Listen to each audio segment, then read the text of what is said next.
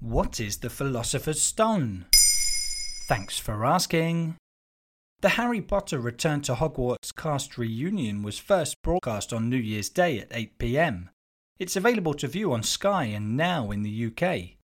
The documentary marks 20 years since the first novel in the series, The Philosopher's Stone, was adapted into a film by Warner Brothers. But the Philosopher's Stone itself is actually a real world myth, which fascinated alchemists for a long time before J.K. Rowling's novels came along. Its alchemical symbol was known as the squared circle. Could you say popular culture brought it back to life then? Indeed, but it's worth noting the Philosopher's Stone was once the most sought after goal in alchemy. For those who aren't familiar with the concept of alchemy, it was basically the medieval predecessor of chemistry.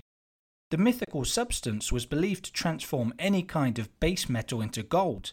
The first mention of it goes back to ancient history, around the 4th century AD. But it was from the Middle Ages onwards and then into the Renaissance that pursuing it came to obsess many brilliant minds, such as Roger Boyle, Sir Isaac Newton, and Nicholas Flamel. Nicholas Flamel, huh? Why does the name ring a bell? Well, he's referenced in the first Harry Potter story as the only known person to have created a Philosopher's Stone. Him and his wife Perenelle are both still alive at over 650 years old. In real life, Nicholas Flamel was a bookseller and wealthy philanthropist who lived in 14th century Paris.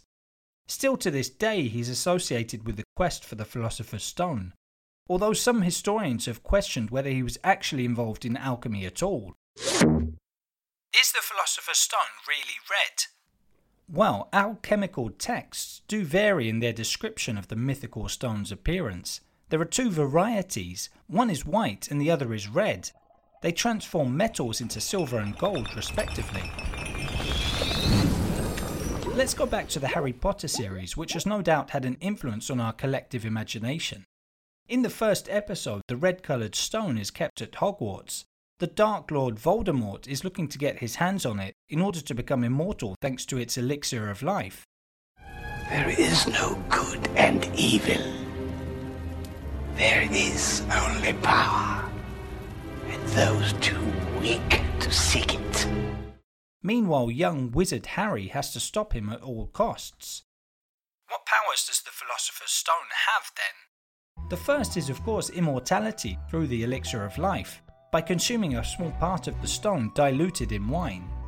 But thanks to the sacred stone, an individual can also gain wisdom and tranquility, be healed of any illnesses or injuries, and have magical powers bestowed upon them. There you have it. Now you know what the Philosopher's Stone is. In under three minutes, we answer your questions. What would you like to know about? Use the comments section to send us your questions.